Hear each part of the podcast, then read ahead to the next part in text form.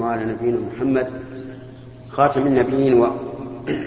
وإمام المتقين وعلى آله وأصحابه ومن تبعهم بإحسان إلى يوم الدين.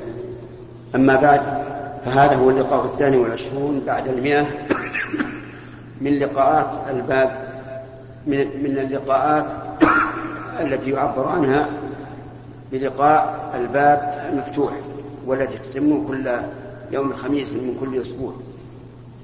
وهذا هو الخميس الحادي والعشرون من شهر ذي الحجة عام ستة عشر وأربعمائة وألف. نتحدث فيه عما من الله به على الحجاج في هذا العام من الصحة والأمن والاستقرار والنظافة في جميع المشاعر.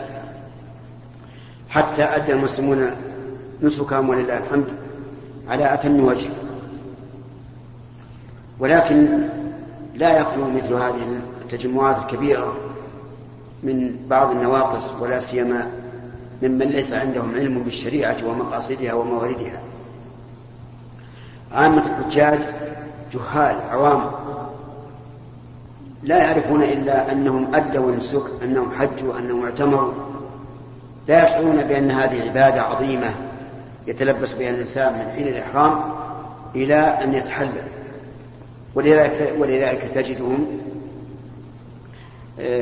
في عنف عند تلاقي بإخوانهم في المشاعر في الطواف في السعي في رمي الجمرات.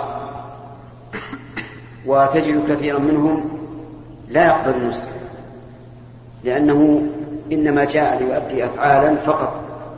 دون أن أن يشعر قلبه بأنه في عبادة.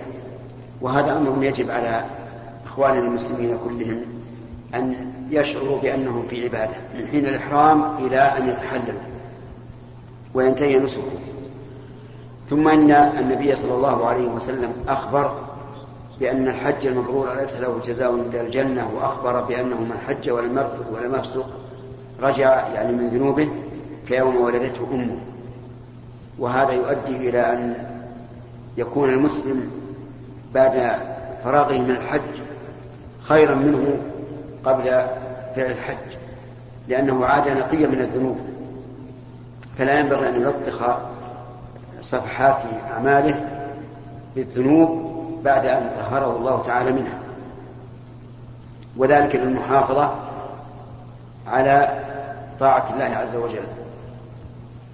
وأعظمها وأشدها الصلاة فإنها أعظم أركان الإسلام بعد الشهادتين وهي عمود الدين ولا يمكن أن يكون دين إلا بها. ولهذا كان أصح الأقوال من أقوال أهل العلم أن تاركها كسلا وتهاونا كافر كفرا مخرجا عن الملة والعياذ بالله. المحافظة كذلك على أداء الزكاة إلى مستحقيها الذين بينهم الله تعالى في قوله إنما الصدقة للفقراء والمساكين والعاملين عليها والمؤلفة قلوبهم وفي الرقاب والغارمين وفي سبيل الله وابن السبيل. وكذلك الصوم والحج وبر الوالدين وصلة الأرحام وحسن الجوار والضيافة وغير ذلك من شرائع الدين وشعائره. نسأل الله لنا ولكم الاستقامة والثبات. هذا وقد ذكر لنا الأخ موسى أنه قد فاته تسجيل إذا السماء انشقت والسماء والطارق.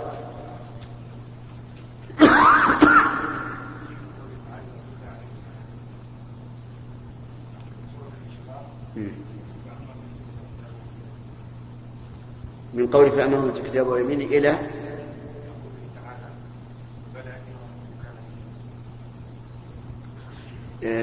يقول عز وجل فأما من أوتي كتابه بيمينه فسوف يحاسب حسابا يسيرا.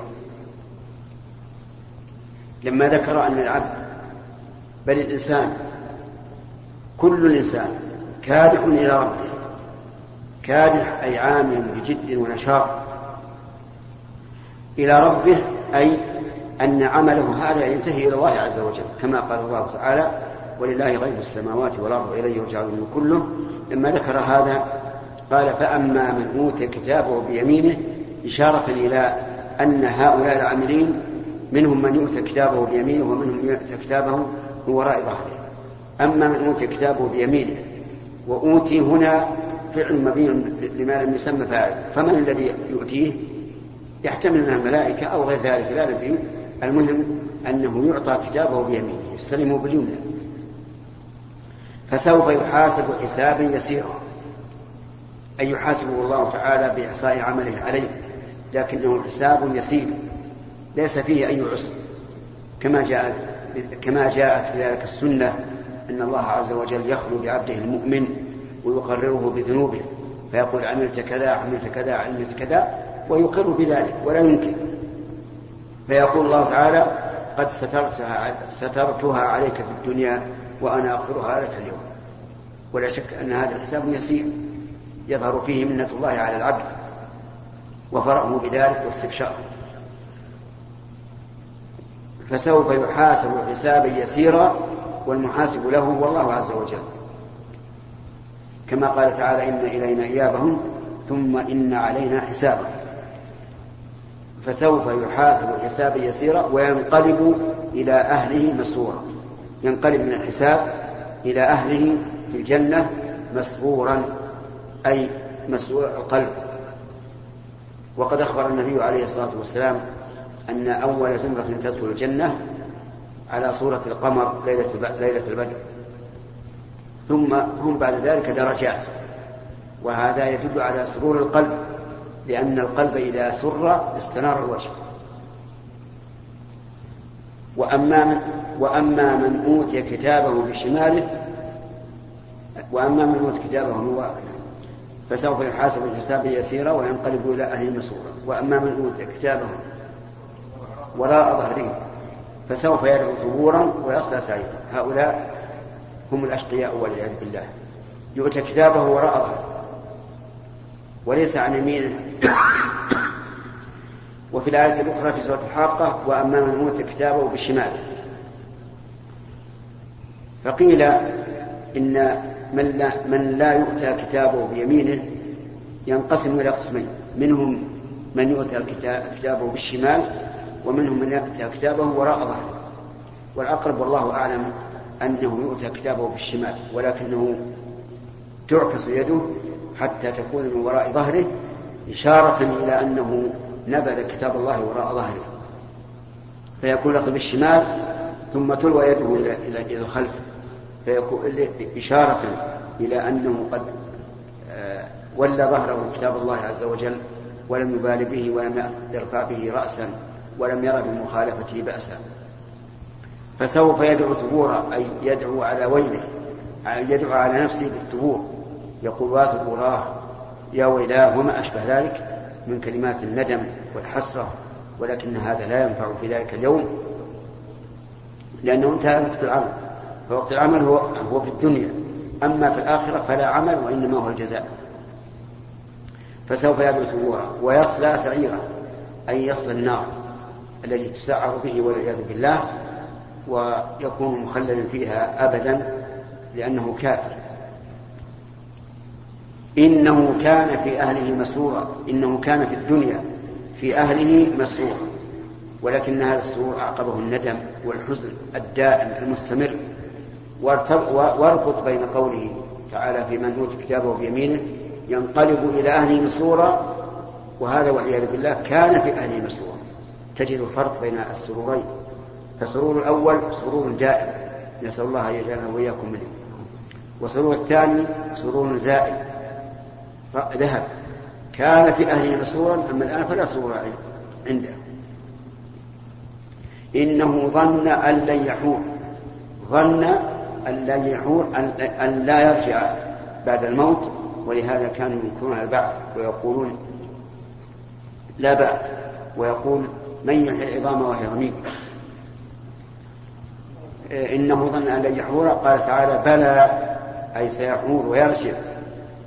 إن ربه كان به بصيرا يعني إنه سيرجع إلى الله عز وجل الذي هو بصير بأعماله وسوف يحاسبه عليها على ما تقتضيه حكمته وعدله.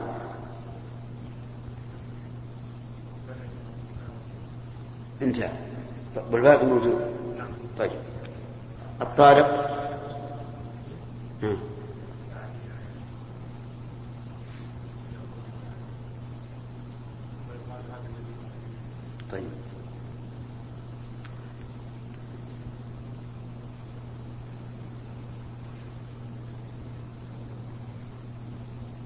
لما ذكر الله عز وجل أنه لا يكذب بيوم الدين إلا كل معتد أثيم. بين حال هذا الرجل إذا دعي إلى الحق وإلى التصديق بخبر الله أنه لا لا لا يقبل ذلك. إذا تتلى عليه آياتنا قال أساطير الأولين أي, أي, أن هذه أساطير. وسواليف. ليست إلا لإشغال المجالس والتلهي بها فقط. وذلك لأنه والعياذ بالله لم يكن مؤمنا. فلا يصل نور آيات الله عز وجل إلى قلبه ويراها مثل أساطير الأولين التي يتكلم بها العجائز والشيوخ وليس لها أي حقيقة وليس, وليس فيها أي جد. قال الله عز وجل كلا. أي ليست أساطير الأولين ولكن هؤلاء ران على قلوبهم أي اجتمع عليها وحجبه عن الحق ران على قلوبهم ما كانوا يكسبون أي من الأعمال السيئات لأن الأعمال السيئات تحول بين المرء وبين الهدى كما قال الله تعالى والذين اهتدوا زادهم هدى وآتاهم تقواهم فمن اهتدى بهدى الله واتبع ما, ما أمر الله به وترك ما نهى الله عنه وصدق بما أخبر الله به وفعل مثل ذلك فيما جاء عن رسول الله صلى الله عليه وعلى آله وسلم. فلا شك أن قلبه يستنير وأنه يرى الحق حقا ويرى الباطل باطلا ويعظم آه، آيات الله عز وجل ويرى أنها فوق كل كلام وأن هدي محمد صلى الله عليه وسلم فوق كل هدي. هذا من أنار الله قلبه بالإيمان. أما والعياذ بالله من تلطخ قلب قلبه بأرجاس المعاصي وأنجاسها فإنه لا يرى هذه الآيات حقا بل لا يراها إلا أساطير الأولين كما في هذه الآية. كلا بل ران على قلوبهم ما كانوا يكسبون. وفي بل سكتة لطيفة عند بعض القراء وعند آخرين لا سكتة. فيجوز على هذا أن تقول كلا بل ران ويجوز أن تقول كلا بل ران على قلوبهم ما كانوا يكسبون. وهذه لا تغير المعنى. أي سواء سكت أم لم تسكت فالمعنى لا يتغير. كلا إنهم عن ربهم يومئذ لمحجوبون. أي حقا إنهم عن ربهم لمحجوبون. وذلك في يوم القيامة فإنهم يحجبون عن رؤية الله عز وجل كما حجبوا عن رؤية شريعته وآياته فرأوا أنها أساطير الأولين. وفي هذه وبهذه الآية استدل أهل السنة والجماعة على ثبوت رؤية الله عز وجل ووجه الدلالة ظاهر فإنه ما حجب عن هؤلاء ما حجب هؤلاء في حال السخط إلا وقد مكن للأبرار من رؤيته تعالى في حال الرضا. فإذا كان هؤلاء محجوبين فإن الأبرار غير محجوبين ولو كان الحجب لكل منهم لم يكن لتخصيصه بالفجار فائدة إطلاقا. ورؤية الله عز وجل ثابتة بالكتاب ومتواتر السنة وإجماع الصحابة والأئمة. لا إشكال في هذا. أنه تعالى يرى حقا بالعين. كما قال تعالى وجوه يومئذ ناظرة إلى ربها ناظرة. وقال تعالى للذين أحسنوا الحسنى وزيادة وقد فسر النبي صلى الله عليه وعلى آله وسلم الزيادة بأنها النظر إلى وجه الله تعالى. وكما في قوله تعالى لهم ما يشاءون فيها ولدينا مزيد. والمزيد هنا هو بمعنى الزيادة في قوله للذين أحسنوا الحسنى وزيادة. وكما قال تعالى لا تدركه الأبصار وهو يدرك الأبصار. فإن نفي الإدراك يدل على ثبوت أصل الرؤية ولهذا كانت هذه الآية مما استدل به السلف على رؤية الله واستدل به الخلف على عدم رؤية الله. ولا شك أن الآية دليل عليهم لأن الله لم ينفي لم ينفي بها الرؤية وإنما نفى الإدراك ونفي الإدراك يدل على ثبوت أصل الرؤية. فالحاصل أن القرآن دل على ثبوت رؤية الله عز وجل حقا بالعين. وكذلك جاءت السنة بذلك صحيحة حيث قال النبي عليه الصلاة والسلام إنكم سترون ربكم عيانا كما ترون الشمس صحوا ليس دونها سحاب. إنكم سترون ربكم كما ترون القمر ليلة البدر. لا تضامون في رؤيته. وقد آمن بذلك الصحابة رضي الله عنهم والتابعون لهم بإحسان من سلف هذه الأمة وأئمتها. وأنكر ذلك من حجبت آه، من حجبت عقولهم وقلوبهم عن الحق. فقالوا إن الله لا يمكن أن يراد العين. وإن المراد بالرؤية في الآيات هي رؤية القلب أي اليقين. ولا شك أن هذا قول باطل مخالف للقرآن والسنة وإجماع السلف. ثم إن اليقين ثابت لغيرهم أيضا حتى الفجار يوم القيامة سوف يرون ما وعدوا به حقا ويتيقنونه. وليس هذا موضع الإطالة في إثبات رؤية الله عز وجل والمناقشة في أدلة الفريقين لأن الأمر ولله الحمد من الوضوح. أوضح من أن يطال الكلام فيه. كلا إنهم عذاب ربهم يومئذ ثم إنهم لصالوا الجحيم. إن هؤلاء الفجار لصالوا الجحيم أي يصلونها يصلون حرارتها وعذابها. نسأل الله العافية. ثم يقال تقريعا لهم وتوبيخا هذا الذي كنتم به تكذبون. فيجتمع عليهم العذاب البدني والألم البدني بصل النار وكذلك العذاب القلبي بالتوبيخ والتنديم حيث يقال هذا الذي كنتم به تكذبون. ولهذا يقولون يا ليتنا نرد ولا نكذب بآيات ربنا ونكون من المؤمنين. قال الله تعالى بل بدا لهم ما كانوا يخفون من قبل ولو ردوا لعادوا لما نهوا عنه وإنهم لكاذبون. نعم. أما الآن فالى الأسئلة ونبدأ بالإيمان.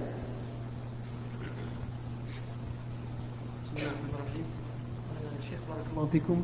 آه، بعض العلماء عند مناقشتهم لبعض المسائل الفقهية آه، بعض الأحيان يشترطون أن يكون في المسألة دليل مباشر آه، وإلا لم لم يقولوا بها. بعض الأحيان يقولون بالمسألة ويستدلون لها بالأدلة العامة من الشريعة. فما هو الفرق بين طريقة البحث؟ الفرق بينهما أن الأحكام الشرعية تنقسم إلى قسمين. قسم نص عليه الشارع بعينه مثل حرمت عليكم الميتة والدم ولحم الخنزير وما أهل غير به. إلى آخره ومثل قوله تعالى وأحل لكم ما وراء ذلك يعني من النساء. والأمثلة على هذا كثيرة. وقسم آخر لا ينص عليه بعينه ولكن يدخل في القواعد العامة من الشريعة والأدلة العامة من الشريعة. وذلك لأن الشريعة شاملة عامة لكل شيء. ولا يمكن أن ينص على كل مسألة بعينها يعني هذا يستدعي آه، أسفارا كثيرة. لا تحملها الجمال ولا السيارات. ولكن هناك قواعد عامة ينعم الله. هناك قواعد عامة ينعم الله على من يشاء من عباده فيستطيعون أن يلحقوا الجزئيات بأحكام هذه القواعد. مثل لا ضرر ولا ضرار مثلا. هذا الحديث وإن كان فيه صحته نظر لكن قواعد الشريعة تشهد له. فيمكن أن تدخل في هذا آلاف المسائل اللي فيها الضرر وآلاف المسائل اللي فيها المضارة دون أن ينص عليها. فمثلا في عهد أمير المؤمنين عمر الخطاب رضي الله عنه كان بين رجلين خصومة وكان أحدهما له أرضان وبينهما أرض الآخر. فأراد صاحب الأرضين أن يجري الماء على أرض الآخر إلى أرض الأخرى فأبى صاحب الأرض وقال لا يمكن أن تجري الماء على على على أرض. فرفع الأمر إلى أمير المؤمنين عمر بن الخطاب رضي الله عنه فأمر أن يجرى الماء على أرضه قهرا عليه. وقال لا لأجرينه ولو على بطنك أو قال على ظهرك. لأن هذا الجار الذي أبى أن يمر الماء من, من, أرضه إنما أراد المضارة بصاحبه وإلا فالمصلحة له لأنه يعني يتمكن من أن يغرس على هذا الماء الذي يجري أو يزرع عليه فهو مصلحة للطرفين. نعم. أحسن الله إليك. آه، قوله تعالى وأما من أوتي كتابه وراء ظهره بعض الناس يقول تخرج يده من صدره إلى ظهره. نعم. هل لهذا وجه؟ هذا هذا اللي ذكر ليس به دليل. ويمكن أن يعطى الكتاب من وراء ظهره بدون أن تخرق صدره. ممكن أن تلوى من الخلف ويحصل بهذا نعم. فضيلة الشيخ كان الرسول عليه الصلاة والسلام لا يصلي على المديون الذي عليه دين ولكن ذكر لي أحد الأخوة أنه في آخر عمره صلى على المديون فهل هذا صحيح؟ هذا صحيح. لأنه كان في الأول عليه الصلاة والسلام قليل اليد ولا يمسك عند الأموال. لكن لما كثرت الأموال التي أشار الله إليها بقوله وعدكم الله مغانم كثيرا تأخذونها. فعجل لكم هذه. لما كثرت الأموال عنده صار إذا قدم عليه الميت وعليه الدين التزم هو صلى الله عليه وسلم بالقضاء وصلى عليه. فيؤخذ من هذا أن الميت إذا خلف رهنا يكفي دينه أو ضمنه ضامن فإنه لا أثر لهذا الدين في ذمته.